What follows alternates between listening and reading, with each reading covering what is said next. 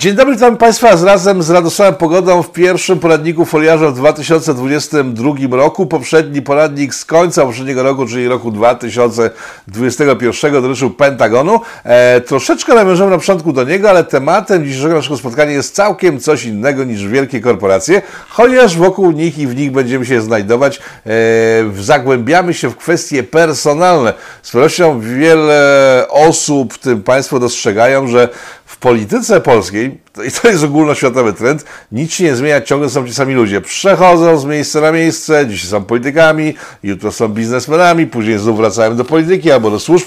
No więc nie jest to wynalazek polski, tylko jest to wynalazek jaki? Myślę, że to jest wynalazek ogólnoświatowy. My dzisiaj popatrzymy, trochę kontynuując te dwa tematy, które zaczęliśmy przed końcem zeszłego roku. Przed świętami mieliśmy spojrzenie w świat wielkich finansów, czyli te wielkie fundusze asset management, BlackRock, Vanguard, ci prawdziwi władcy dzisiejszego świata. E, chwilę później zerknęliśmy na to, co się dzieje w systemie, w jakim funkcjonuje taki trójkąt. Kongres amerykański, Pentagon i producenci uzbrojenia, producenci sprzętu wojskowego. I dzisiaj od tego elementu tak naprawdę zaczniemy. Popatrzymy sobie na to, w jaki sposób te trójkąty związane z zamówieniami opłacanymi z publicznych pieniędzy, w jaki sposób te firmy, ogromne koncerny ponadnarodowe, które sterują przepływem pieniądza, jego kreacją i wydawaniem, w jaki sposób one są w stanie faktycznie radzić sobie z przeskoczeniem wszelkiego rodzaju zabezpieczeń, blokad związanych z przepisami antytrustowymi itd. Tak itd. No bo w, w, świetle prawa, także w Polsce, ale na świecie jest tak, że jeżeli jesteś urzędnikiem, to nie możesz działać na korzyść na przykład firmy prywatnej, tylko musisz wybrać najlepszą firmę prywatną, mm -hmm. która będzie dawała rządowi albo państwu jakieś e, no, profity, tak? Jeżeli jesteś w firmie prywatnej, no nie możesz być w, w firmie rządowej, przychodzimy, urzędnik nie może w firmie prywatnej, prywatny nie może w firmie rządowej. Generalnie jest podział różny zastosowany prawnie, bo to jest, to chodzi o to, żeby nie było kolizji jakichś e, biznesowych między tymi trzema, jak na razie, e, podmiotami. Jak to wygląda w rzeczywistości? Zacznijmy fakt, od Pentagonu, bo on fajnie nam pokaże, jak to wygląda. Znaczy, Pentagon wybrałem jako pierwszy tylko dlatego, żebyśmy właśnie nawiązując do tego, co już e, powiedzieliśmy na temat sposobu, w jaki funkcjonują te wszelkiego rodzaju zamówienia i całą resztę, żeby przejść w to płynnym, płynnym właśnie krokiem, pokazać e, troszeczkę głębiej, jak funkcjonują mechanizmy. Przede wszystkim, tak dla przypomnienia i dla tych, którzy nie widzieli tego poprzedniego materiału, do którego odsyłam, bo naprawdę fajnie fajne komentarze są i ludzie jakby po raz pierwszy bardzo często widzą, jak ta rzeczywistość wygląda.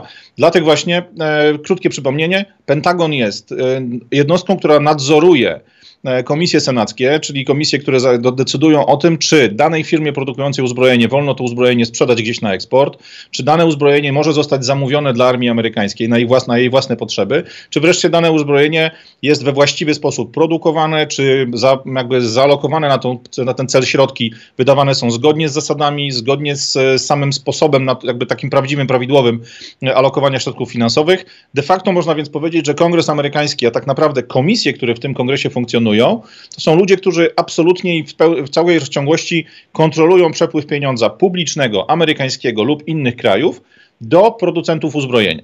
E, jak to wygląda od strony personalnej, od strony osobowej?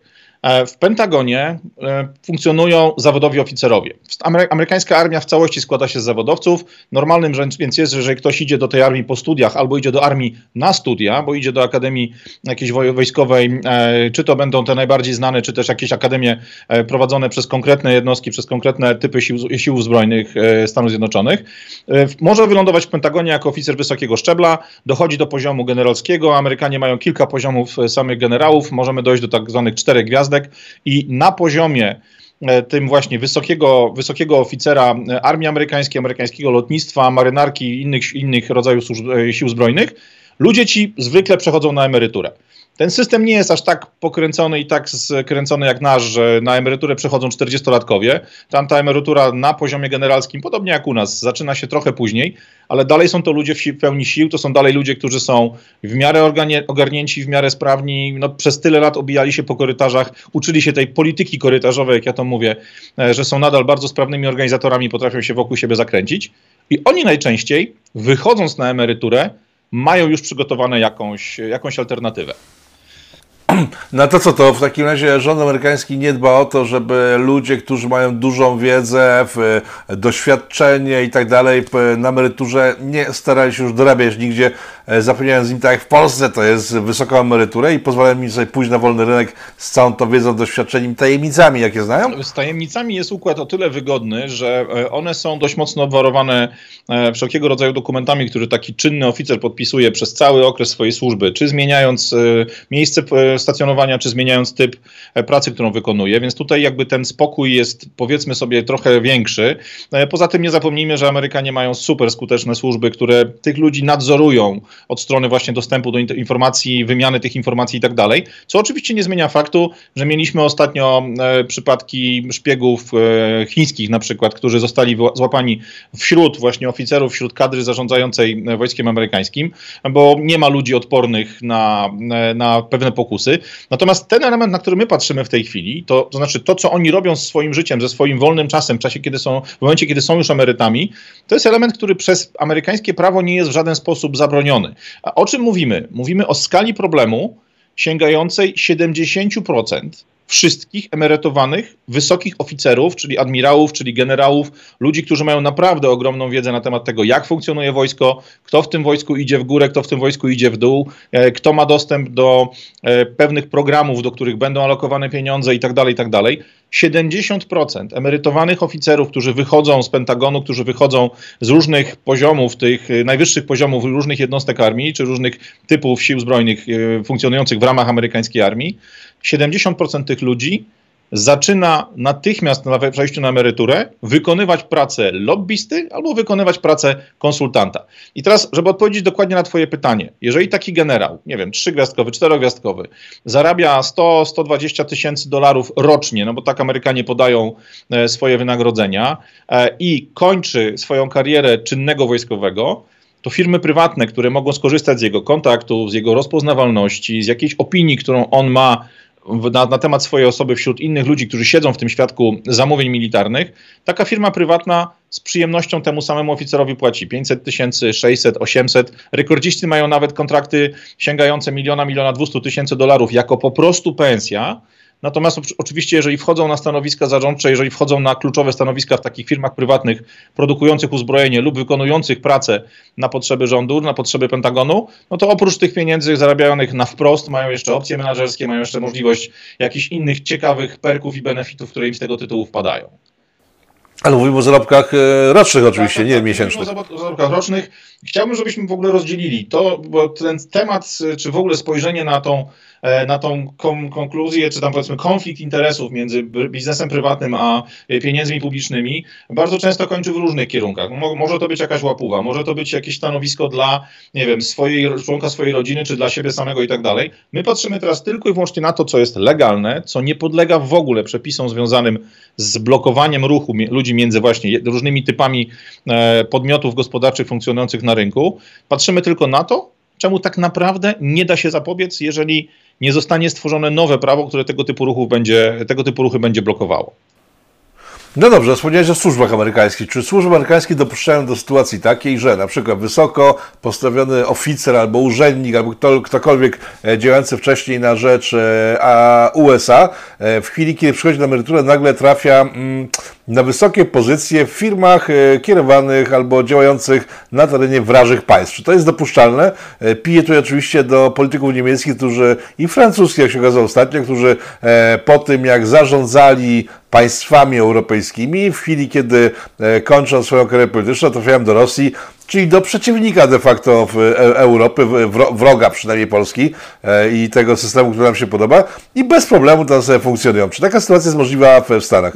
Powiem tak, jeśli chodzi o ludzi, którzy faktycznie mają dostęp do tego, najwyższego poziomu, to chciałoby się powiedzieć, że oczywiście nie, natomiast prawda jest zupełnie inna. Mówimy o sytuacji, w której ci ludzie trafiają do firm, E, które, i tu znowu cofamy się do odcinka o firmach asset management, które kontrolują tak ogromną ilość podmiotów zlokalizowanych w różnych krajach, E, że tak naprawdę stwierdzenie, jaka część ich wiedzy, kontaktów, możliwości została wykorzystana na potrzeby na przykład, nie wiem, Turcji, która dzisiaj stawia się Amerykanom, właśnie Niemcom, którzy, Niemiec, którzy, którzy również stawiają się Amerykanom i tak dalej, pewnie jest trudne do udowodnienia. Natomiast znając y, rzeczywistość amerykańską, znając skuteczność służb y, najróżniejszych, myślę, że oni wszyscy, szczególnie DIA, to są, to są organizacje, które mocno pilnują swoich interesów, więc jeżeli tacy ludzie, jeżeli takie osoby wypływają właśnie w firmach, które są dla nas, ludzi patrzących z, z brzegu, patrzących jakby z, spoza, spoza ringu, na to, co się dzieje na tym ringu, rzecz jest dziwna. Może się okazać, że dla amerykańskich służb, dla tego długoterminowego amerykańskiego interesu narodowego, czy interesu samych służb, no bo tutaj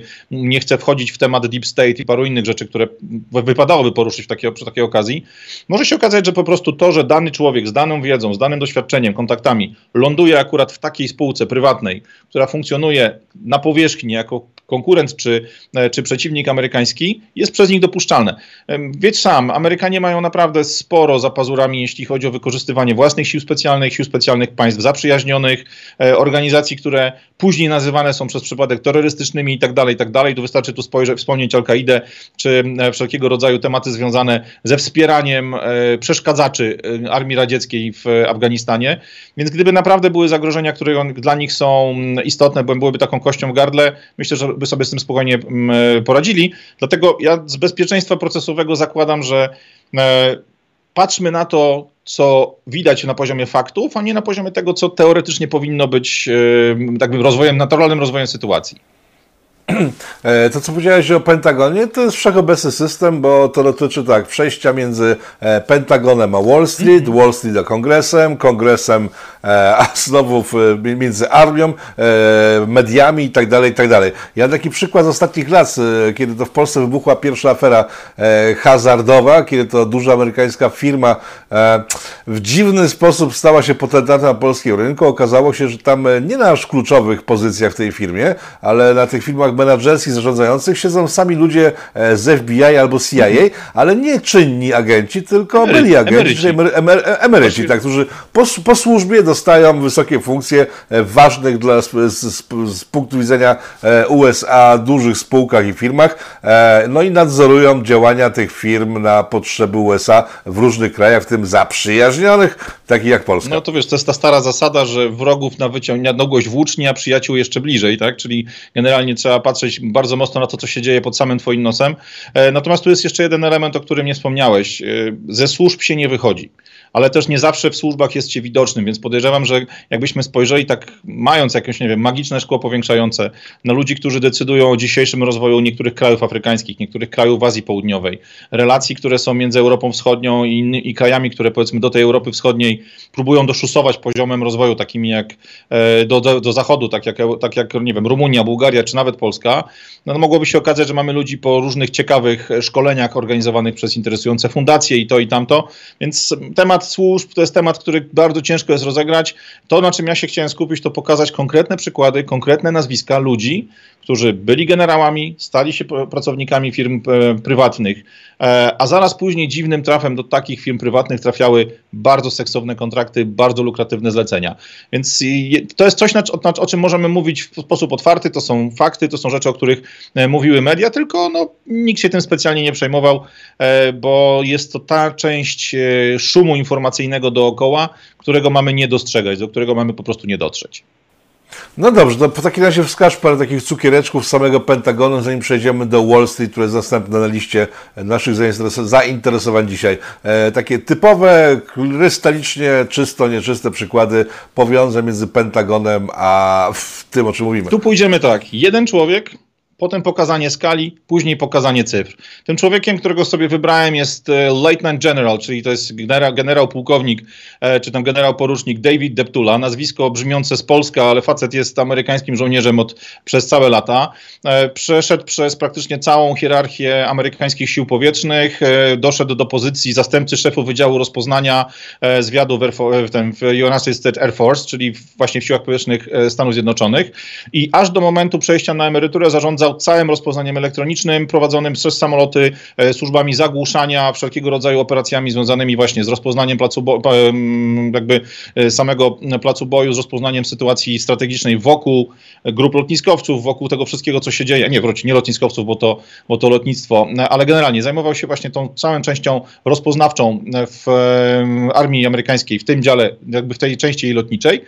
Po przejściu na emeryturę bardzo szybko został jakby awansowany, został wciągnięty na pozycję CEO, czyli prezes, prezesa zarządu, osoby, która zarządza e, codziennymi działaniami firmy MAV 6. MAV 6 nic nam nie mówi, to jest MAV 6, producent e, pojazdów latających.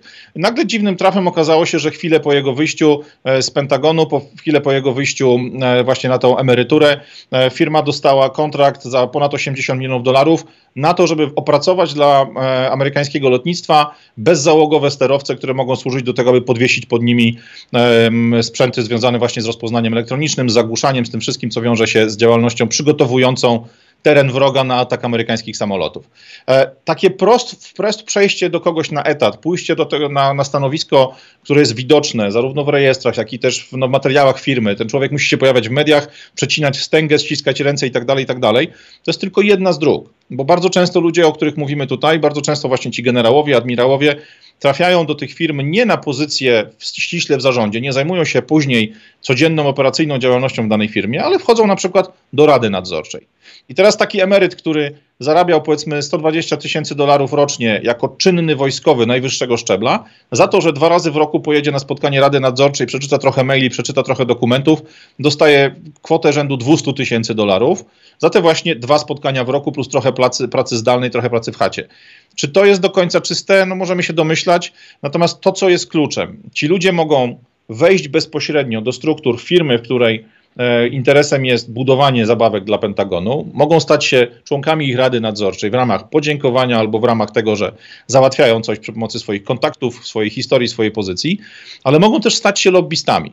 I to jest temat bardzo ciekawy akurat, bo Amerykanie są jednym z krajów, który, który ma zrobiony taki pełny rejestr lobbystów. Lobbysta jest tam rejestrowany tak jak e, każdy, każdy inny zawód specjalnej troski, nazwijmy to. I to, co jest cudowne, to jest spojrzenie na to, ile tych lobbystów jest. Są strony internetowe, które o tym mówią, które zliczają te wszystkie dane, podają je nawet nam, zwykłym maluczkim. To informacje dla Was, które mogą być dość ciekawe. W roku 2021, który właśnie się skończył, a w, e, w Waszyngtonie zarejestrowanych było 11 722 lobbystów. Ci ludzie wydali prawie 3 miliardy dolarów, 2,7 miliarda dolarów na swoją działalność związaną z tym, żeby przepychać przez kongres, przez Biały Dom, przez różnego rodzaju agencje państwowe, przez różnego rodzaju instytucje, które należą teoretycznie w systemie demokratycznym do narodu. Wydano 2,7 miliarda dolarów, żeby przepchnąć rzeczy, które chcieliby uzyskać dla swoich mocodawców, dla firm, które za nimi stoją, które finansują ich działalność. No, może... no, dobrze, ale skoro to jest tak przezroczyste, to wiadomo komu te pieniądze wpłacali i na jakie konta je wpłacali? To nie jest... Czy tylko wiadomo, jakie, czy wiadomo tylko jakie mieli budżety i nie wiadomo, gdzie to poszło? Rejestruje się dwie informacje. Rejestruje się środki wydawane przez tych lobbystów, natomiast to nigdy nie są pieniądze wpłacane na wprost. To są pieniądze, które są kierowane bardzo często przez różnego rodzaju fundacje, są e, zasilaniem e, jakichś programów badawczych i wielu innych tego typu rzeczy. Natomiast nie chcę tutaj wchodzić za głęboko, bo znudzimy wszystkich i nam pośnie posną, natomiast kluczem są te cyfry. Jeżeli mamy prawie 12 tysięcy ludzi, którzy biegają po Waszyngtonie i próbują coś załatwić, a to jeszcze nie jest rekord, bo za czasów Busha juniora i za czasów Obamy e, liczba e, lobbystów sięgała prawie 15 tysięcy i te pieniądze, które wydawali, to nie jest marne 2,7 miliarda jak w tym roku, jakby skończonym w 2021, tylko wtedy było to ponad 4 miliardy dolarów. Chodzi mi o to, żebyśmy zobaczyli, jaka jest skala. I teraz najlepszym rozwiązaniem, czy najlepszym sposobem na to, żeby spojrzeć na to, jak wygląda efektywność pracy tych 11-12 tysięcy ludzi, to jest spojrzenie na kontrakty, które z tego typu pracy wychodzą. Jeżeli popatrzymy sobie na te pięć firm, na które patrzyliśmy ostatnim razem, pięciu największych producentów sprzętu militarnego na potrzeby armii amerykańskiej, czyli Boeinga, Lockheed Martina, firmę General Dynamics, Northrop Grumman i Raytheona, to one wszystkie mają bardzo, bardzo fajny zwrot z inwestycji, e, bo jeżeli prawie 70% tych lobbystów jest zatrudnionych tylko przez te pięć największych firm, to okazuje się, że z ich pracy wyniknęło na przykład w samym roku 2011, bo to są najświeższe dane, jakie, jakie znalazłem, wyniknęły kontrakty na 113 miliardów dolarów. I teraz jak popatrzymy sobie szczegółowo na to, kto ile wydał, kto ile zyskał, no to te cyfry są cudowne. Przez 4 lata, 2007-2011, Boeing wydał na lobbystów 80 parę milionów dolarów, 86 dokładnie, i zyskał kontrakty przez te 4 lata na 20 miliardów. Piękny, piękny zwrot z inwestycji. Lockheed Martin, wydatki 74 miliony, 36 miliardów w zamówieniach Pentagonu wróciło do nich. General Dynamics 50 baniek wsadzone, 16 miliardów wyciągnięte i tak dalej, i tak dalej. No, to jest absolutny kosmos. Natomiast, y, żebyśmy też mieli świadomość, za co płacą ci lobbyści.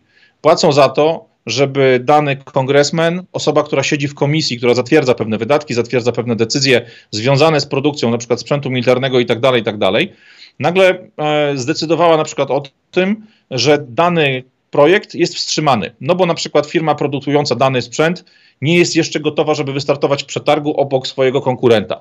Albo że dany produkt, dany projekt zostanie popchnięty do przodu na, na liście, bo na przykład kończy się kontrakt dla jednego e, odbiorcy i trzeba by robić następną robotę.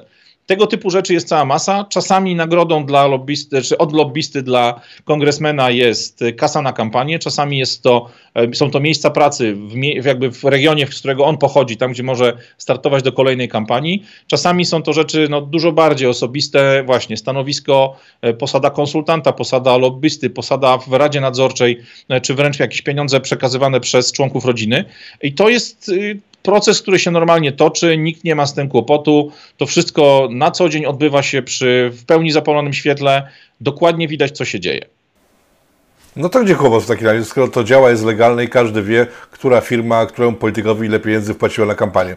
Bo to jest, e, to jest przezroczyste przecież. To jest przezroczyste, natomiast e, jest tu kłopot, jaki my możemy dostrzegać, to jest takie właśnie otwarte granie głupa e, w relacjach, które są traktowane jako tak zwany wolny rynek. Mówimy o sytuacji, w której wydawanie pieniędzy publicznych jest wprost powiązane z wydawaniem pieniędzy prywatnych na sposoby wydawania pieniędzy publicznych. Znowu, e, ktoś mi w ostatnim filmie zarzucił, że przejmuje się losem amerykańskiego podatnika, że e, ta niegospodarność amerykańskiej armii, czy wiele innych rzeczy, które związane są właśnie z nieczystymi układami, e, czy nie do końca czystymi układami wokół zamówień sprzętu, to są rzeczy, które nas tutaj w Polsce nie powinny obchodzić.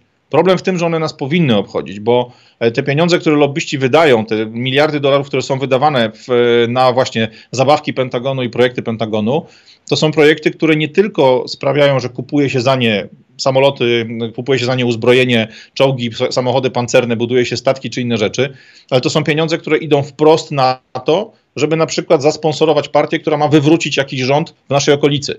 Nie jesteśmy w stanie stwierdzić, że z tego 3,7 miliarda dolarów, przepraszam, 2,7 miliarda dolarów wydanego w zeszłym roku e, na e, akcje lobbyingowe e, ludzi, którzy zajmują się dopieszczaniem ludzi z Pentagonu i z Ministerstwa Spraw Zagranicznych, na przykład amerykańskiego, że część tych pieniędzy nie wylądowała na Ukrainie i za chwilę za naszą granicą będziemy mieli kocioł. Ten kocioł się w tej chwili już szykuje.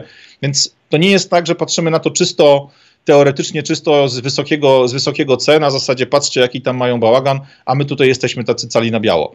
Te wszystkie rzeczy, które dzieją się w Waszyngtonie, nadal patrząc na pozycję amerykańską, mają ogromny wpływ na życie nawet takich osób jak my tutaj na miejscu w Polsce.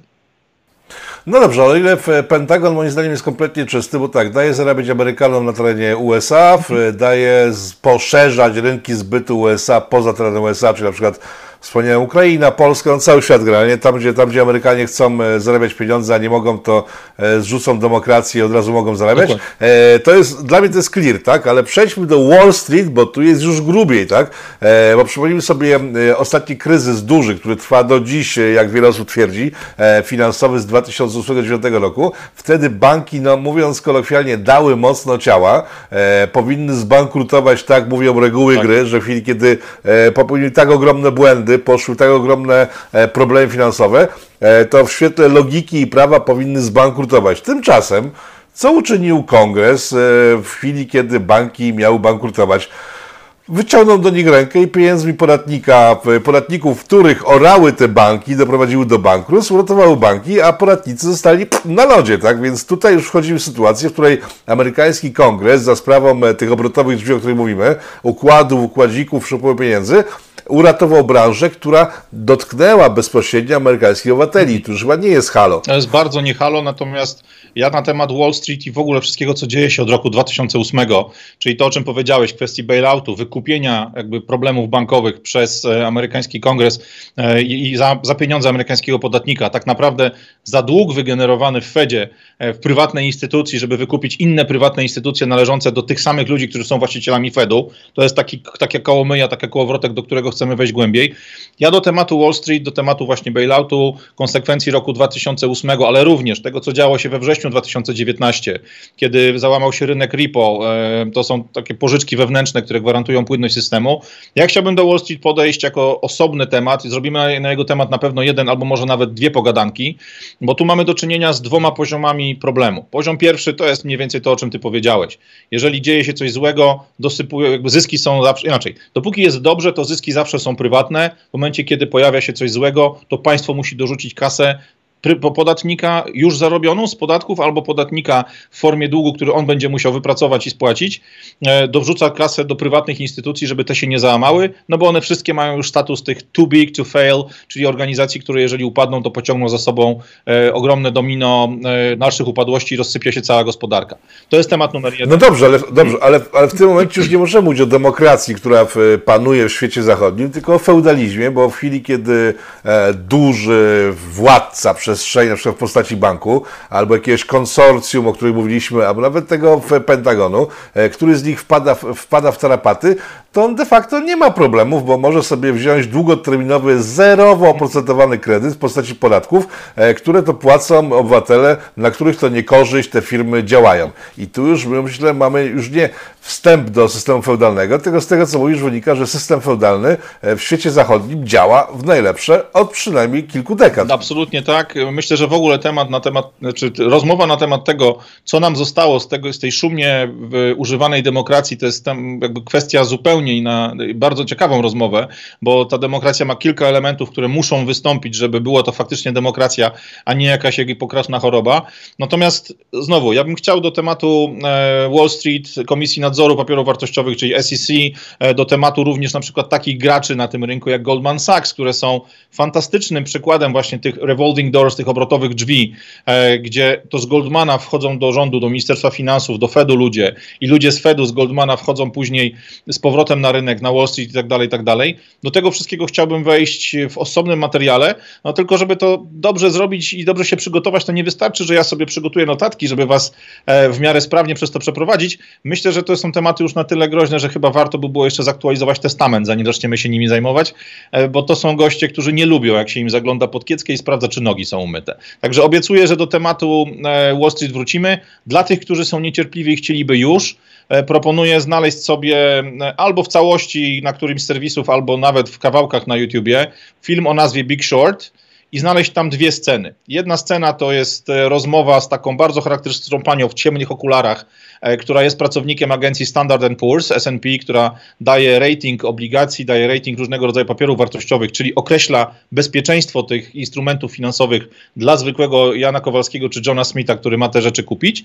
To jest bardzo ważna scena. Scena numer dwa to jest scena w Las Vegas przy basenie, kiedy panienka z SEC, właśnie dziewczyna, która pracuje w agencji nadzorującej rynek finansowy, e, opowiada o tym, jak to jej koledzy z Goldmana czy skądś tam indziej zafundowali jej przyjazd na konferencję, zafundowali jej drinki, całonocne zabawy i o tym, jak właśnie ludzie się przemieszczają. Tam jest to podane w formie łatwej do schrupania, e, w fajnych okolicznościach przyrody. Film polecam w całości, ale te dwa kawałki zdecydowanie są fantastycznym wejściem w temat. No to w formie trudniejszej zaproponuję książkę, którą teraz widzicie na ekranie, czyli w historii rezerwy federalnej. I tu jest zapisane skąd to wszystko się wzięło. Strasznie jest gruba, nie mam jej dzisiaj na konkurs, to wydawnictwo Wektory wydało swego czasu e, kilka lat temu. I tam jest opisane dokładnie skąd to się wzięło, ale o tym w formie przystępnej będziemy opowiadali w, w Polityko, w związku z tym, że ktoś nie ma czasu na grube książki, to polecam Polityko. Dobra, więc to tak, żeby nie, nie ten, nie, nie, temat nam nagle nie upadł, bo w e, Wall Street E, na później, w e, Pentagon napisany, jak ten system działa w Europie, A, bo przecież to, Unia... To jeszcze mi daj sekundę, to, takie... to jeszcze mi daj sekundę, okay. zanim do, do Europy uciekniemy. E, ostatnie słowo, żebyśmy mieli jasność również w tematach tak zwanej bieżącej sytuacji światowej. Jeżeli wydaje nam się, że tematy związane z właśnie tą nieczystością zagrań armii, systemu w ogóle związanego z zamówieniami sprzętu militarnego to jest ten największy problem, nad którym wypadałoby się pochyli, pochylić, no to tutaj takie cztery czy pięć cyfr, które dają nam do myślenia. Wszystkie tematy związane z e, lobbyingiem e, w ramach struktury powiedzmy zakupów dla Pentagonu, zakupów zabawek e, militarnych, wszystko co wiąże się z biznesem militarnym, jeśli chodzi o działalność lobbystów, w zeszłym roku to było zaledwie 88 milionów dolarów. na same tematy związane milionów? z rolnictwem. Milionów, milionów. Okay. E, na same, bo tu mówimy o wydatkach lobbystów, które oni ponieśli na to, żeby w czasie jednego roku dopieszczać właśnie kongresmenów, dopieszczać ludzi w komisjach, dopieszczać ludzi w konkretnych instytucjach, konkretnych ministerstwach, czy tam departamentach, jak to jest w Stanach i tak dalej, i tak dalej. To są pieniądze, które wydają się nieduże, no ale jak już mówiliśmy chwilę temu, wkładasz 30 milionów, wyciągasz 80 miliardów w ciągu 3 czy 4 lat na kontrakty, które ci zlecono. Więc wracamy na wszystkie sprawy związane... Żeby, żeby to było jaśniejsze, w Polsce też tak to funkcjonuje i to też są nieduże sumy. Jest tajemnicą policzone, że przepchnięcie ustawy, na przykład takiej e, jak piątka dla zwierząt, czy właśnie tej związanej z, z hazardem w Polsce, e, kosztowało po 300 tysięcy na web dla polityka, który tym się zajmował. Tych polityków było kilku, w związku z tym wydano bańkę złotych na ukatrupienie lub próbę ukatrupienia gałęzi polskiej gospodarki warte miliardy. w związku z tym... No... Z tego co pamiętam, 8 miliardów przychodu rocznego no, za te milion złotych, no to jest deal, które każde państwo, które może konkurować z nami, czy musi konkurować z nami na tym poziomie, to jest, to jest absolutny pinas, to jest nic. No w, przypa w przypadku hazardu było to 6, milio 6 miliardów e, miesięcznie, przepraszam, rocznie, co roku i też wydano niewielkie pieniądze na to, żeby ten hazard trafił do rąk ludzi, którzy mają z państwem mało wspólnego. To się teraz nazywa e, Polska Grupa Zbrojeniowa w tym brała udział. To jest ten nowy polski e, pisowski ład. De facto zamordowano przychody z hazardu dla e, budżetu polskiego, nie zyskując nic, a tracąc miliardy rocznie. Za kilkaset tysięcy złotych wchłonięte przez kieszenie polityków e, z pierwszych stron gazet. E, przechodzimy do naszego ciągu, naszego programu. E, czyli wracamy na sekundę, przełożenie tego samego. Niecałe 90 milionów dolarów daje Ci dostęp do całego budżetu Pentagonu. 100 milionów, czy tam 108 to jest cały budżet agencji związanych z żywnością, rolnictwem, możliwością zakupu ziemi i tak dalej, czyli ten przeskok jest nieduży. Ale teraz, skoro już gadaliśmy na temat Wall Street, to na wszystkie wydatki związane z przepisami dotyczącymi banków, e, kart kredytowych, sposobu rozliczania długu i to wszystko, co wiąże się z branżą finansową, z branżą ubezpieczeniową, wydano w zeszłym roku już 374 miliony dolarów, czyli to jest cztery razy więcej poszło na świat finansów niż na militaria. Te militaria, które dla nas po ostatnim odcinku i po tym, co do tej pory żeśmy pomówili, już wydaje się kwotami, które są po prostu absolutnie nierealne. No i dla porównania te 374 miliony dolarów wydane na branżę finansową i ubezpieczeniową wygląda dość blado w porównaniu z tymi 504 milionami, które poszło na wszystko, co wydane jest na tematy związane z medycyną. E, na sam Departament Zdrowia, czyli takie powiedzmy amerykańskie Ministerstwo Zdrowia, jakbyśmy to przekładali na realia polskie, e, nad, nad samym Ministerstwem Zdrowia, czy tam Departamentem Zdrowia pracuje na co dzień 2800 lobbystów, i oni zgłosili oficjalnie właśnie w tym systemie rejestrującym działalność lobbystyczną prawie 4 tysiące spraw, czyli prawie 4 tysiące rzeczy, których dotknęli swoimi lobbystycznymi rękami, żeby coś się z nimi dalej wydarzyło. Zobaczcie na to porównanie. 88 milionów na wszystko, co związane jest z Pentagonem, z wojną, 504 miliony na zdrowie. Myślę, że to jest dość dobry, dość dobre wytłumaczenie, dlaczego tak, a nie inaczej wygląda rzeczywistość w naszych telewizorach, portalach internetowych, no i też w momencie, kiedy wchodzimy do centrum handlowego czy w parę innych miejsc. I tu znowu wracam, można wrócić do konsorcjów finansowych ogólnoświatowych, bo e, te same konsorcja, które obsługują e, media, obsługują e, polityków, obsługują Pentagon, czyli wojnę, obsługują właśnie Big Pharma i w Polsce są to te same firmy, które działają na zachodzie Europy i w USA, w związku z tym jest to w pełni globalne i wytłumaczalne, dlaczego Dawid ciągle funkcjonuje jako straszne zagrożenie, mimo że specjaliści mówią, że jego ostatnia odmiana, no, w, w, trudno ją odróżnić od kaca. Absolutnie tak. E, przerwałem Ci przed chwilą, jak próbowaliśmy zrobić skok bliżej domu, przeskok na, na poziom Unii Europejskiej, więc myślę... No tak, bo Unia nam pokaże, Unia nam pokaże tak bardziej świadomie, jak to wygląda, bo USA e, są daleko i, i, te, i te tematy mogą być nieczytelne dla, dla, dla wielu widzów, a Unia Europejska jest tutaj, mamy ją w każdym domu, w, na każdej drodze, na każdym moście, e, w cenach energii, które od stycznia skoczyły znacznie do góry, w związku z tym, jak obejrzymy sobie na przykładzie w Europy i Europejskiej, myślę, że będzie to bardziej czytelne.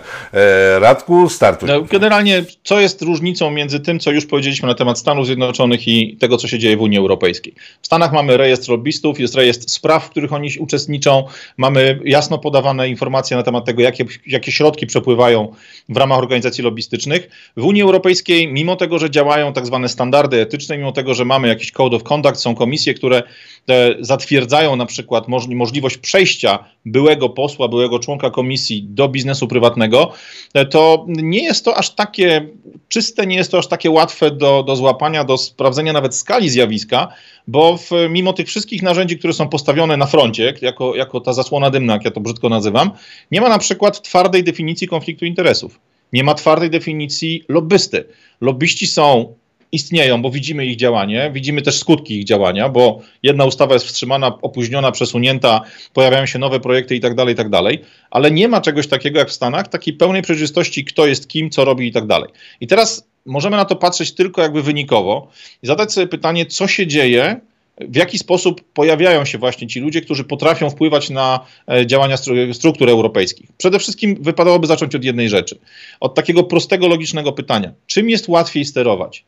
28 krajami, w którym każdy jest rząd, opozycja, partia rządząca, jakiś parlament, inne rzeczy, czy reprezentantami tych 28 krajów w jednym miejscu, czy to będzie Strasburg, czy to będzie e, Bruksela, gdzie łatwiej jest tych ludzi spotkać, gdzie łatwiej jest tych ludzi zgromadzić, gdzie można się z nimi poukładać w najróżniejszych tematach.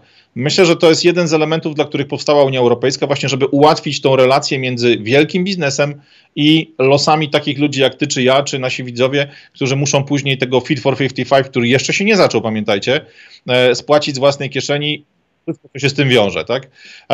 co, jakby patrzymy sobie na to od strony takiej analitycznej, Pierwsza rzecz, na która rzuca się mocno w oczy, to jest sytuacja członków Komisji Europejskiej, ale też sytuacja parlamentarzystów z Parlamentu Europejskiego po zakończonej kadencji. Niewielu z nich wraca do polityki lokalnej, jakby państwowej, bo najczęściej ta, e, ten, ten kawałek czasu spędzony w Unii e, to jest dla tych ludzi emerytura polityczna, która pozwala im bardzo ładnie napompować sobie kasę w sposób w pełni legalny, w pełni, w pełni oficjalny. Natomiast e, część z nich, mimo tego, że zakończy swoją kadencję, wie, że nie ma już po co wracać do kraju, bo są ludźmi, którzy na przykład zostali skompromitowani, uwiązani w różnego rodzaju relacje, afery, rzeczy, które się za nimi ciągną. Ci ludzie więc chętnie zostają w Brukseli, zostają w Strasburgu, zostają w tych strukturach centralnych europejskich i zaczynają pełnić rolę lobbystów, zajmując się właśnie przepychaniem tematów i tak dalej. Ja bym tutaj chciał spojrzeć mniej na parlament, bo nie czarujmy się, no parlament jest tylko paśnikiem, można mówić brzydko, właśnie dla tych polityków, którzy, którzy na tą emeryturę finansową do parlamentu idą, ale chciałbym spojrzeć stricte na Komisję Europejską. E, wziąłem sobie taki moment w czasie, który myślę, że dość dużo nam pokazuje, rok 2014, e, po wyborach e, i po tym, jak wybrani zostali członkowie komisji, bo nie zapomnijcie, że na nich nie głosujemy, pojawiła się sytuacja taka, że trzeba było znaleźć, jakby czy inaczej, 26 członków komisji musiało znaleźć dla siebie nowe miejsce. Co jest ciekawe, ludzie ci natychmiast zostali wybrani jakby z tego rynku pracy jako już ludzie wolni, niezwiązani obowiązkami dla Komisji Europejskiej, e, tak skutecznie, że na 26 członków Komisji Europejskiej, którzy wyszli z budynków e, wspólnoty, z budynków unijnych, czekało aż 115 nowych ról. Czy to jest etat, czy to jest praca na kontrakcie, czy to jest robota związana z Radą Nadzorczą, czy zasiadanie w jakiejś, nie wiem, Radzie Fundacji i tak dalej. 26 ludzi objęło 115 posad. E, a z racji tego, że ryba psuje się od głowy, to sam e, pan Barroso, który był przecież szefem Komisji Europejskiej przez, e, przez całą kadencję, on sam pełnił 22 role po tym, jak przestał być szefem Komisji Europejskiej. Więc patrząc na to, co się dzieje, mamy do, mamy do czynienia naprawdę z bardzo inaczej, z, to, z, tym samym procesem, który funkcjonuje w amerykańskiej armii, czy w, amerykańskich, w amerykańskim świecie finansów, w amerykańskim kongresie, tyle tylko, że bliżej nas, za nasze pieniądze niestety. A czy to nie jest kwestia naszych pieniędzy, bo w Stanach to jest jednak czysta sytuacja. USA dba o siebie jako państwo, jako o strukturę. E, w przypadku Brukseli Unii Europejskiej, kiedy tam byłem parę razy w Europarlamencie, e, było oczywiste dla wielu osób, które tam pracują, mhm. że to jest jedna, oni to nazywali w, głównym biurem korupcyjnym Europy. Czyli bierzemy sobie polityka z dowolnego państwa z Europy, który tam może zarobić, no nie wiem, w przeliczeniu na polskie, nie wiem, 10 tysięcy, 20 tysięcy złotych, e, bierzemy go do Brukseli, daje mu dwa, trzy razy tyle z obietnicą emerytury, która będzie wynosiła bardzo, bardzo ale to bardzo dużo pieniędzy, jeśli będzie grzeczny i, będzie na te wszystkie kadencje zaliczone. E, dlatego oni są bardzo grzeczni, jak to mm mówili ludzie na środku, bo nie chcą podskakiwać, żeby czasem nie stracić pieniędzy z, z emerytur późniejszych. W związku z tym są bardzo grzeczni, nagle radykałowie stają się bardzo potulni, tak. e, nagle radykałowie stają się ludźmi, e, którzy wspierają politykę europejską, przecież to jest nasza wspólna e, Europa i za tym kryją się tylko i wyłącznie pieniądze, tak? Bo jeżeli taki pan Leszek Miller, czy reszta ludzi z SLD, wyciągniętych z trupiarni e, przez pana Schetynę w czasie wyborów europarlamentarnych, nagle z trupiarni trafili na funkcję, a czy na funkcję europarlamentarzystów, że mają krocie pieniędzy i wiedzą, że ich dzieci będą miały po prostu naprawdę i wnuki ustawione życie, to dlaczego mieliby dbać o interesy państwa, w którym zarabiali nic albo bardzo niewiele,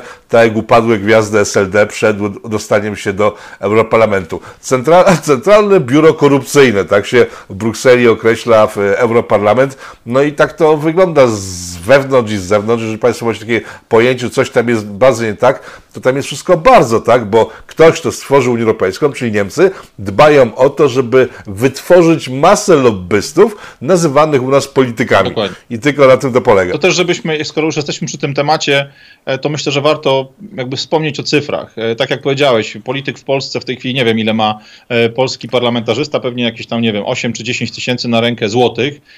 Taki... No pani Żukowska ostatnio pokazała, pani Żukowska, która mówi, że ludzie, którzy mają jakieś własne interesy w Polsce mhm. i tutaj znowu ciekawostka, pani, która jest z lewicy, która stwierdziła, że tylko duże korporacje gwarantują ludziom godziwe zarobki i zaatakowała małe firmy, no więc pani, e, ta pani okazało się wyciąga, nic nie robiąc kompletnie, 200 tysięcy złotych e, rocznie za sprawą e, ekwiwalentu za biuro tak. i za, za sprawą swojego uposażenia. No to 200 tysięcy rocznie. Jak to wygląda w Europie? W Europie wygląda to tak, że podstawowa pensja zwykłego parlamentarzysty w Parlamencie Europejskim to jest 8 tysięcy euro.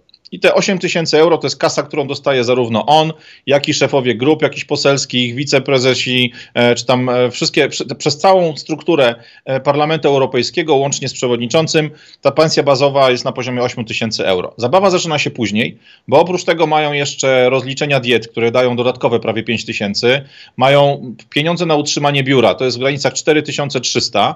Dodatkowo dochodzi jeszcze kwestia tak zwanego rozłąkowego, czyli pokrycia kosztów związanych z mieszkaniem poza domem następne 2400 euro. Jak to wszystko pozbieramy, e, wychodzi nam na to, że e, zwykły poseł, który funkcjonuje w Parlamencie Europejskim, niezależnie od tego, czy będzie to poseł, który coś w kraju znaczy, e, czy już nie, czy to jest dla niego ostatnia deska ratunku, czy to jest dla niego tylko przystanek do tego, żeby wrócić, coś dalej robić, zwykły poseł może zarobić między 8 tysięcy euro a 20 tysięcy euro miesięcznie.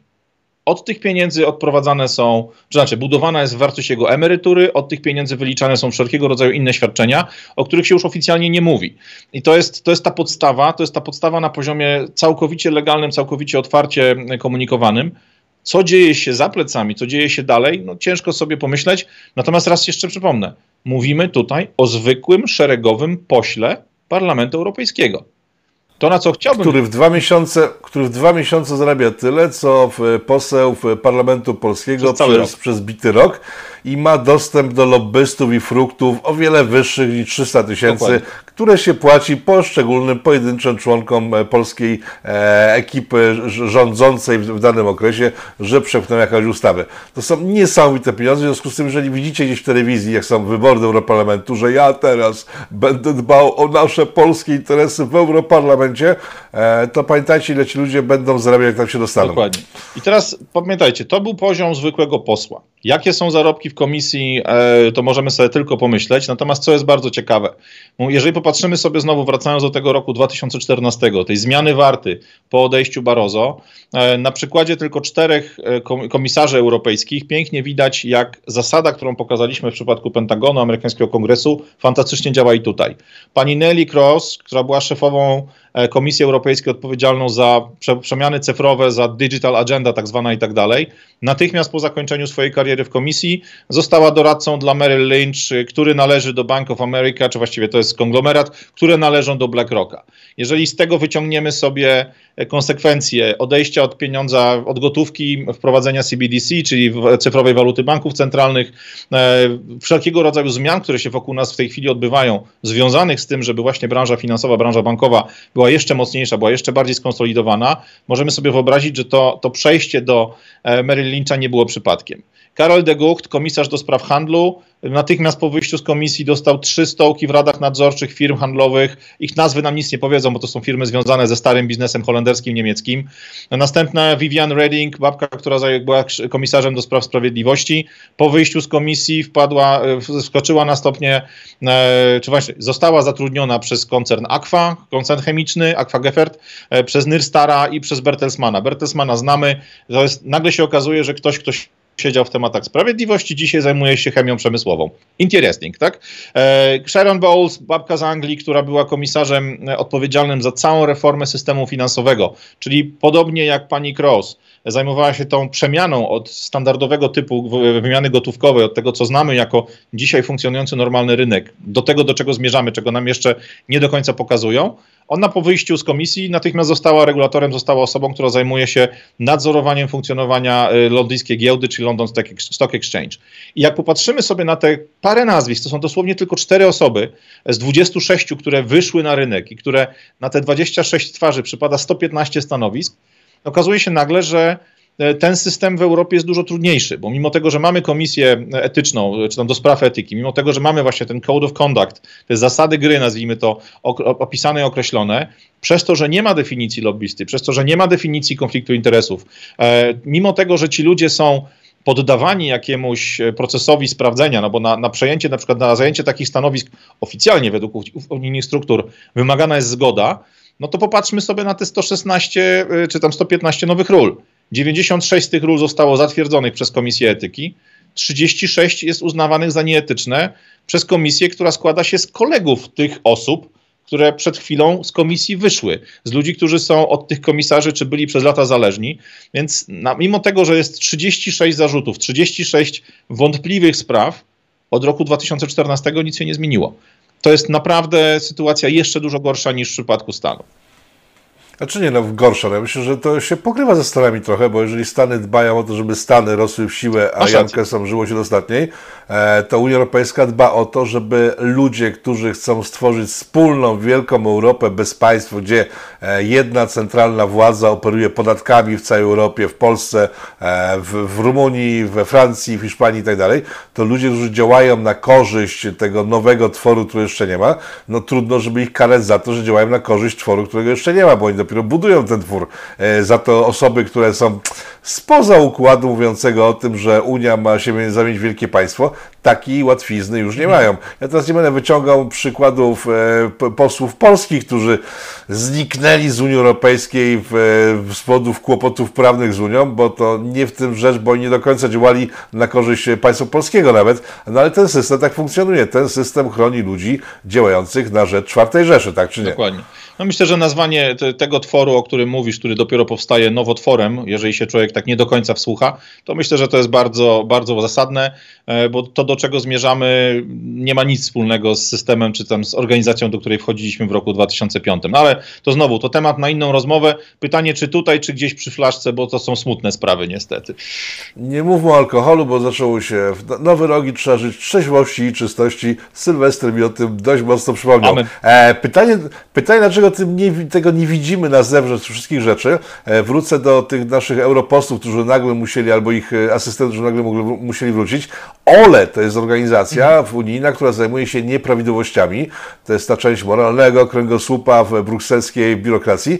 No więc OLE ma ciekawe przepisy, bo faktycznie bardzo ostro ściga za wszelkie przekroczenia bardzo szerokich możliwości zrobienia na lewo pieniędzy, w sensie zgodnie z prawem, ale absurdalnie dużych pieniędzy. Jeśli przekroczysz te bariery, wchodzi OLE e, i naprawdę bardzo ostro traktuje europosłów, którzy przesadzają. Najczęściej, najostrzej traktuje tych, którzy są antybrukselscy, to jest jedna strona medalu, a druga jest taka, że ole, jeżeli ktoś przestaje być europosłem, przestaje się im interesować. W tym momencie najprostszym sposobem ucieczki spod y, kurateli w kontroli brukselskiej jest złożenie mandatu. Mandatu europosła i w tym momencie ile byśmy się nie nakradli, nie nachapali, nie naszukiwali e, w trakcie, kiedy byliśmy europosłem, chwilki, kiedy oddajemy mandat, przestajemy, jesteśmy czyści i nikt nas nie ściga. E, przecież to jest genialny system. Nigdzie na świecie takiego, nigdzie na świecie chyba takiego nie ma. Co, ja dlatego nazywam cały, cały pomysł Parlamentu Europejskiego, komisja to może trochę inaczej, bo komisja jednak ma realną władzę, którą przekłada na nas. Natomiast Parlament Europejski ja nazywam po imieniu paśnikiem, to jest to miejsce, w którym ma być zapewniony spokój do tego, żeby komisja mogła robić to, na czym jej zależy, czyli tak jak to ładnie nazwałeś, budowaniu tego nowotworu, który ma na ciele żyjącym jeszcze, oddychającym z trudnością Europy e, powstać i, i w, to miejsce się, w tym miejscu się tak naprawdę pojawić. E, dlaczego o tym nie wiemy? Mówisz o organizacji, która patrzy na Europie na ręce, czy tam, która próbuje propagować rzeczy związane z Europą. Ja robiąc research do tego, do tego programu znalazłem masę materiałów dotyczących konkretnych spraw, konkretnych afer. Można by tu oczywiście wspomnieć o paru nazwiskach, to pani von der Leyen w tej chwili i jej e, problemy, nazwijmy to, z europejską branżą militarną i słynnym przetargiem na śmigłowce. Można by wspominać o pani Lagarde, która jest szefem Międzynarodowego Funduszu Walutowego, a była skazana prawomocnym wyrokiem e, sądu francuskiego za ewidentne przewały i tak dalej. Ale myślę, że to jest temat, który, e, który raz, że niewiele o nim wiemy, bo tak naprawdę do polskich mediów, do poziomu zwykłego zjadacza chleba tutaj u nas w kraju, afery związane z Komisją Europejską, czy e, afery związane z posłami, ludźmi, którzy funkcjonują w strukturach Europy, nawet w innych krajach, są bardzo skuteczne, wyfiltrowywane my po prostu się o tym nie dowiadujemy. Dlatego ja bym chciał pokazać tą jakby zasadę funkcjonowania tych samych obrotowych drzwi na przykładzie mediów. I to na przykładzie mediów amerykańskich, bo tutaj mniej więcej wiemy, po której stronie stoi Fox, po której stronie stoi CNN czy NBC e, i skupić się znowu, tak jak w przypadku Pentagonu, na paru nazwiskach, pokazać historię kilku osób, które cudownie, po prostu jak w szkle powiększającym dają informacje o tym, how things work, jak to wszystko się odbywa, w jaki sposób to wszystko funkcjonuje. Gotów? Czekam. Dwa poziomy. Zaczniemy od tematu tak zwanych ekspertów, ludzi, którzy są zapraszani do studia telewizyjnego, aby wypowiadać się o rzeczach, które są ważne w danym momencie. Ci ludzie z zastrożoną miną, w poważnym tonie wypowiadają się o tych weapons of mass destruction, które wymagają, żeby zbombardować gdzieś brązowych ludzi, albo o tym, że istnieje zagrożenie dla demokracji, jak to pięknie w ostatnim programie poruszyłeś, a zarazem jest to miejsce, w którym możemy sprzedawać pomidory z Alabamy, czy paprykę, czy cokolwiek innego. E, ci takich ekspertów ja sobie wybrałem na tapetę czterech. Pierwszym z nich jest Jack Keane. Jack Keane to jest gościu, który był wojskowym analitykiem w stacji Fox News. Foxa kojarzymy z konserwatyzmem, Foxa kojarzymy e, z republikańską częścią amerykańskiego parlamentu. E, ten facet przez całe lata, jeszcze za czasów e, właściwych jakby dla tych konfliktów, nakręcał Amerykanów na wejście i mocną interwencję wojskową w Iraku, nakręcał do walki z ISIS, mimo tego, że wcześniej finansował to ISIS w ramach działań irackich. Bardzo mocno podburzał pod kątem Iranu, pod kątem tego jakby trzymania tej pozycji policjanta światowego, był wręcz uważany, mimo tego, że sam był e, po stronie właśnie republikanów zapraszany jako ekspert, był uważany za osobę, która była dużą inspiracją dla działań Hillary Clinton, zarówno w Libii, jak i w innych konfliktach związanych e, z tym czasem, o którym mówimy tutaj w historii amerykańskiej. Był takim człowiekiem, który w polityce zagranicznej, tej militarnej części polityki zagranicznej amerykańskiej miał dużo, dużo do odegrania. E, co ciekawe, ten facet zapraszany był do studia z racji tego, że był wcześniej, jak przed emeryturą, czterogwiazdkowym generałem, więc miał pojęcie o tym, jak wygląda armia, jej możliwości, cele, które można osiągnąć i tak dalej. Tylko, że nikt nie mówi o tym, że ten facet siedział w Radzie Nadzorczej General Dynamics, firmy, która jest dostawcą dla Pentagonu, który w tamtym czasie, kiedy on siedział w studiu, w studiu Foxa i nakręcał Amerykanów na to, żeby zgodzili się na interwencję w Iraku, na atak na siły irańskie, ISIS i tak dalej, i tak dalej, w tym czasie firma, której on był Radzie Nadzorczej, 65% swoich przychodów rocznych dostawała z kontraktów zamawianych przez Pentagon. Co ciekawe, ten gość pracuje też i tu ten, tu jest też ciekawa rzecz, która się wiąże z Polską, z nami. W tym samym czasie pracował też dla firmy, która nazywała się Academy, pod, tym, pod tą nazwą możecie ją pamiętać. Dziś, e, jakby wróć, dzisiaj nazywa się Academy, kiedyś wcześniej nazywała się Blackwater. Nazwa nieprzypadkowo nam tutaj uruchamia jakieś sygnały, bo to jest firma, wokół której był ogromny bałagan E, jej ochroniarze, bo to była firma teoretycznie ochroniarska, e, zabili 17 osób w Iraku. Okazało się, że tylko trzy z nich faktycznie powinny być celem. Cała reszta to byli cywile, którzy po prostu zginęli, bo byli w niewłaściwym czasie, w właściwym, niewłaściwym miejscu, w niewłaściwym czasie. E, z firmą Blackwater kojarzy się też nasz polskie dwa incydenty. Polscy żołnierze gromu zginęli w, w trakcie działań związanych właśnie z funkcjonowaniem firmy Blackwater razem z amerykańskimi kolegami. No i też śmigłowiec firmy Blackwater ewakuował z Iraku polskiego ambasadora, bo nie było szansy na to, żeby zrobiła to e, strona amerykańska.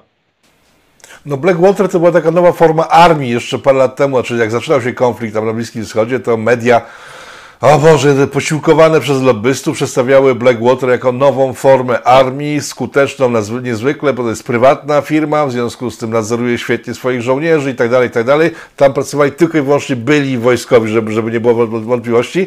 No w finale skończyło się na tym, że okazało, że Blackwater była przykrywką do zbrodni wojennych, bo tam, gdzie armii regularnej nie można było posłać, bo to by się skończyło rzezią niewiniątek, -hmm. Blackwater można było wysłać, bo nikt ich nie kontrolował, nie byli podpięci po żadne konwencje genetyczne, i inne tego typu rzeczy, w związku z tym wycinali wszystkich w pień jak chcieli, no i musieli w końcu zmienić nazwę, żeby zniknąć z rynku. Dokładnie. E, na starym. Jeśli ktoś, jeśli ktoś oglądał filmy o Jacku Richerze z, e, Boże, jak się nazywa ten niski, niski mistrz świata, zapomniałem. Ale generalnie Jack Reacher, część, która dotyczy sprawy w wojsku z bardzo ładną panią porucznik, pułkownik, czy jak tamkolwiek ona miała stopień.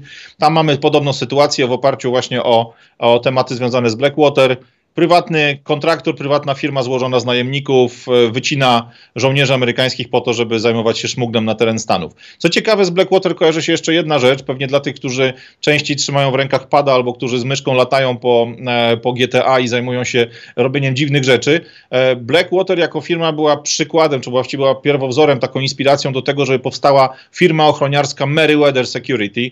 Jeśli ktoś jeździł w GTA i uciekał przed czarnymi jeepami albo zajmował się działaniami wokół tych ludzi, to to wszystko jest powiązane z tego samego miejsca. Mamy więc Dobra, Foxa. Wracając do Blackwater. No, okay. Mamy eksperta z Foxa, czyli z tej części telewizji czy mediów amerykańskich, które są zdecydowanie po stronie konserwatywnej, prawej, po stronie republikanów. Zerknijmy na drugą stronę e, ekranu. NBC, ewidentnie strona lewa, demokratyczna. E, John Brennan, człowiek, który był przez 25 lat pracownikiem CIA. E, w czasie, kiedy wypowiadał się właśnie w NBC jako ekspert, który opowiadał o tematach związanych z bezpieczeństwem Amerykanów po World Trade Center, po tych wszystkich rzeczach, był w tym samym czasie zatrudniony jako CEO firmy Analysis Corporation, firmy, która dostarcza systemy i dostarcza ludzi do agencji, które na co dzień zajmują się oficjalnie ochroną interesów amerykańskich na poziomie y, właśnie szpiegowskim, antyszpiegowskim, a tak naprawdę wiemy doskonale, że też śledzi to, to co się dzieje wewnątrz. Pracował dla Departamentu Stanu, dla y, Homeland Security, dla FBI, dla DIA, ale co jest ważne, on dostarczał nie tylko systemy, sprzedawał y, rządowi amerykańskiemu nie tylko systemy elektroniczne służące na przykład do inwigilacji, ale też ludzi, którzy wykonywali pracę przy tego typu systemach. No, takim człowiekiem na przykład przykład był Edward Snowden, który, jak to ładnie opisuje w jednym z wywiadów, e, to, że przeszedł z bycia pracownikiem NSA, e, czyli o tej organizacji zajmującej się bezpieczeństwem NSA, e, do firmy prywatnej, niczego nie zmieniło w jego życiu. Zmienił się tylko kolor jego identyfikatora i zmieniła się kasa, bo zaczął zarabiać dwa razy więcej przez to, że przeszedł do firmy prywatnej. Ten człowiek był pracownikiem CIA, potem był pracownikiem prywatnej firmy sprzedającej do tych wszystkich agencji, później został dyrektorem, dyrektorem CIA. Michael Hayden, kolejna osoba pracująca dla CNN, wcześniej czterogwiazdkowy generał, później dyrektor CIA, dyrektor NSA. E, w tej chwili funkcjonuje jako człowiek w zarządzie, czy właściwie w takiej grupie dyrektorów, grupie do, zarządzającej czy nadzorującej pracę czegoś, co nazywa się Shertoff Group. E, I jest też w Radzie Nadzorczej Motorola. To są obydwie firmy, które zajmują się e, otwieraniem, znaczy nie, Motorola zajmuje się komunikacją, ale Shertoff Group zajmuje się otwieraniem E, dla nowych producentów rynku zamówień militarnych. Czy tutaj potrzebny jest komentarz? Myślę, że w ogóle nie. I to jest ten poziom ekspertów, poziom ludzi, którzy mówiąc, występując przed kamerami, mówiąc, pokazując pewną narrację, budując pewien zestaw faktów, wpływają na opinię publiczną, wpływają na to, w jaki sposób działania amerykańskiej armii, działania amerykańskiego Ministerstwa Spraw Zagranicznych, e, amerykańskiej dyplomacji e, są odbierane przez amerykańską i światową publikę. Natomiast media mają jeszcze tą drugą stronę. Ale to samo, ale to samo działo się w Polsce przez, przez długi czas, pewnie teraz znów się dzieje, tylko teraz na razie znowu nie widzimy. -hmm. e, Przypomnę, że pan Bart, Bartosz Sienkiewicz, ten człowiek, który został politykiem później Platformy Obywatelskiej, e, na początku swojej kariery był non-stop w mediach przedstawiony jako ekspert, a nikt nie mówił o tym, że jest pracownikiem łopu. Tak. Jest ten taki pan z dredami kolorowymi teraz, który też był przedstawiany przez całe lata w mediach jako ekspert i też nikt nie mówił o tym, że to jest pracownik służb specjalnych wysoko postawiony. Także tego typu sytuacje w Polsce też mieliśmy. Pewnie za kilka lat się dowiemy, który z ekspertów dzisiejszych, jak się patrzy na dzisiejszych ekspertów w Polsce medialnych, to szału nie ma. To, no to myślę, że żadna służba normalna by takich ludzi nie zatrudniła, tak? Ale ten system działał w Polsce na pewno, czy teraz działa, zobaczymy za kilka lat, który z tych ekspertów medialnych już teraz wychodzi którzy eksperci od, od kwestii Dawida e, są de facto ekspertami firm e, Big Pharma zajmujących się sprzedażą lekarstw. E, to w tej chwili na naszych oczach wychodzi, także ten system działa na całym Dokładnie. świecie. To nie jest żadna nowość dla nikogo. Myślę. Natomiast mówimy tutaj o ludziach, których widać przed kamerą, których nazwiska, twarze są nam znane, a dużo ciekawsze, i tu znowu zostaniemy przy przykładzie z rynku amerykańskiego, jest, są te twarze, których nie widzimy. I teraz popatrzmy sobie na ludzi, którzy zarządzają koncernami medialnymi, które są właścicielami takiego właśnie CNN, MSNBC e, czy Foxa. E, w przypadku Comcasta, firmy, która jest właścicielem NBC, MSNBC, e, ich dyrektor finansowy nie dość, że jest członkiem Council of Foreign Relations, też na liście, bo i Council of Foreign Relations i parę innych organizacji będziemy omawiali na pewno jest równocześnie w Radzie Nadzorczej DuPonta. DuPonta firmy chemicznej, która nie tylko sprzedaje nam, nie wiem, smar do roweru albo farbę na ścianę, ale też sprzedaje dużo bardziej interesujące przedmioty, czy dużo bardziej interesujące substancje do armii, do krajów zewnętrznych, związane właśnie z tym, co się dzieje później e, z tak zwanym niesieniem demokracji. Inny z członków Rady Nadzorczej jest również w Radzie Nadzorczej MetLife'u, więc e, firmy, która zajmuje się prywatną opieką medyczną, ubezpieczeniami medycznymi, wiemy, że ta służba amerykańska, służba zdrowia amerykańska jest najdroższa na świecie świecie, e, no bo te wielkie rachunki płacone są w takim zamkniętym kręgu między szpitalami, firmami ubezpieczeniowymi i rządem i tak dalej, i tak dalej. Dlatego jeśli popatrzymy sobie na to, kto rządzi w danej telewizji, kto rządzi w danej, w danej grupie medialnej, trudno jest nam oczekiwać, że ktoś, kto zajmuje się, kto jest w Radzie Nadzorczej DuPonta, pozwoli na to, żeby telewizja NBC mówiła o jakiejś aferze czy jakiejś sytuacji podbramkowej, którą dany koncern wyłapał w krajach, nie wiem, trzeciego świata albo nawet na rynku amerykańskim czy na ziemi amerykańskiej, że coś się wylało do rzeki, coś się spaliło, coś wyleciało w powietrze. Trudno oczekiwać, że ludzie, których w Radzie Nadzorczej siedzi ktoś z firm ubezpieczeniowych, czerpiących ogromne zyski e, z dopłat do e, leków czy dopłat do różnego rodzaju innych rzeczy, będzie narzekał na ten system. Ale to nie jest tylko znowu kwestia lewej strony, kwestia tej, powiedzmy stacji mocno e, pro-partii demokratycznej.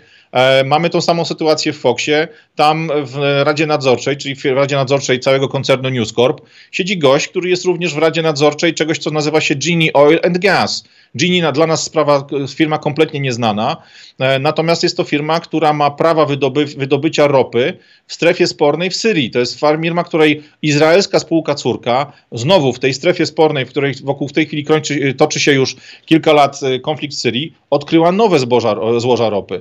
To są to w tej firmie, czyli w, w News Corpie, są też ludzie, którzy są na przykład członkami Atlantic Council, taką, takiej nieoficjalnego think tanku dla, stworzonego przez NATO dla swoich własnych potrzeb, który finansowany jest ze środków natowskich, więc również naszych, ze środków e, właśnie całej branży olejowej czy branży e, naftowej, ze środków całego kongresu czy tego kompleksu militarnego, ale również finansowany jest przez sojuszników amerykańskich, głównie przez Arabię Saudyjską. Więc nie ma co oczekiwać, że Fox ostatni, będzie blokował. Ostatni raz ta organizacja pojawiła się w Polsce kilka miesięcy temu, w zeszłym roku dokładnie, kiedy w czasie jednej z konferencji tej organizacji pan Rafał Trzaskowski, to była wideokonferencja, tak. opowiadał o tym ludziom, że on powstrzymał w Polsce w andemię Dawida. Ale... O poziomie w takim razie tych organizacji w, możemy, możemy sobie pomyśleć nie, nie najlepiej, ale faktycznie ciężkie pieniądze za tym stoją. Teraz mamy następną osobę z naszego podwórka, czyli ktoś, kto się pokazał na Open w tej sytuacji, Rafał Trzaskowski, który zarabia pieniądze e, w korporacjach e, pozbawionych e, lojalności w stosunku do Polski jako takiej. Ale to patrzmy też dalej. Michał Kobosko, człowiek, który jest w sztabie Hołowni, jak to niektórzy niegrzeczni mówią, wystrugał Hołownię z patyka. To jest człowiek, który z Atlantic Council miał dużo do czynienia, który z tymi właśnie think tankami polsko-amerykańskimi, nazwijmy to, jest mocno związany. Więc idąc po śladach tych połączeń, czyli historii, nazwijmy to zawodowej pewnych ludzi, można jasno stwierdzić, ok, z jakiego drzewa spadło jabłko, które my tutaj traktujemy jako najnowsze objawienie Boga Wszechmogącego, jeśli chodzi o polityka, który ma zastąpić dzisiejszy garnitur ludzi, którzy z nami sprawują władzę. Chciałem, żebyśmy tylko spojrzeli na to właśnie przez takie spektrum rynku amerykańskiego, na to, na jak wielu poziomach jesteśmy ogrywani, to znaczy na jak wielu poziomach odbywają się rzeczy, o których nikt nie mówi. I, nawet jeśli są dokumenty, jeśli wypływają jakieś rzeczy, które faktycznie są na krawędzi prawa albo już poza jego krawędzią, które są średnio etyczne lub nieetyczne, to przez to, jak trzymane są dzisiaj za twarz wszystkie światowe media, przez te ogromne grupy finansowe, no w tej chwili mamy choćby przykład TVN-u, którego właścicielem jest grupa Discovery i tak dalej, e, to tak naprawdę szansa na to, że informacje na ten temat będą powszechną wiedzą, jest żadna. No i tylko tacy goście jak my, e, czy podobnej wielkości kanały o zasięgach mikroskopijnych e, są w stanie tego typu informacje ludziom przybliżyć. Nie wiem, czy to było znaczy, zjadliwe, czy to było wystarczająco szczegółowe, ale chciałem, żebyśmy trochę chociaż zajrzeli w, ten kierun- w tym kierunku. A czy efektem tego, czym się zajęliśmy od kilku tygodni, jest, jest to, że jakimś dziwnym trafem właśnie od momentu, kiedy się zajęliśmy, ja nie mówię, że to jest teoria spiskowa, być może coś się zmieniło w algorytmach YouTube'a, e, od tego czasu YouTube wyłącza systematyczne reklamy w Polityko, w związku z tym bardzo dziękujemy za abonamenty, tak. które płacicie, e, bo on naprawdę pomaga nam funkcjonować. Reasumując temat, e, powiem tak, mam wrażenie, że to wszystko działało, bo ten system jest stary jak świat. Zawsze to funkcjonowało wszędzie. Ale że ten system zaczął się e, chwiać, znaczy system się nie chwieje. Zaczął być bardziej transparentny dla zewnętrznego obserwatora dopiero w chwili, kiedy te wszystkie e, poszczególne gałęzie systemu, o którym mówimy, przestały być lojalne w stosunku do własnych obywateli. Bo to jest przykład Stanów 2008, kiedy nagle system medialny polityczny, e, kry, no, krył system finansowy, który doprowadzał do ruiny miliony Amerykanów. E, w Polsce to jest, e, ja wiem, że w mediach głównego nurtu ludzie, którzy tam pracują, czują się źle, słysząc, że pracują w niemiecko, w, pol, w polskojęzycznych mediach, no ale de facto tego wcześniej nie było widać, tak?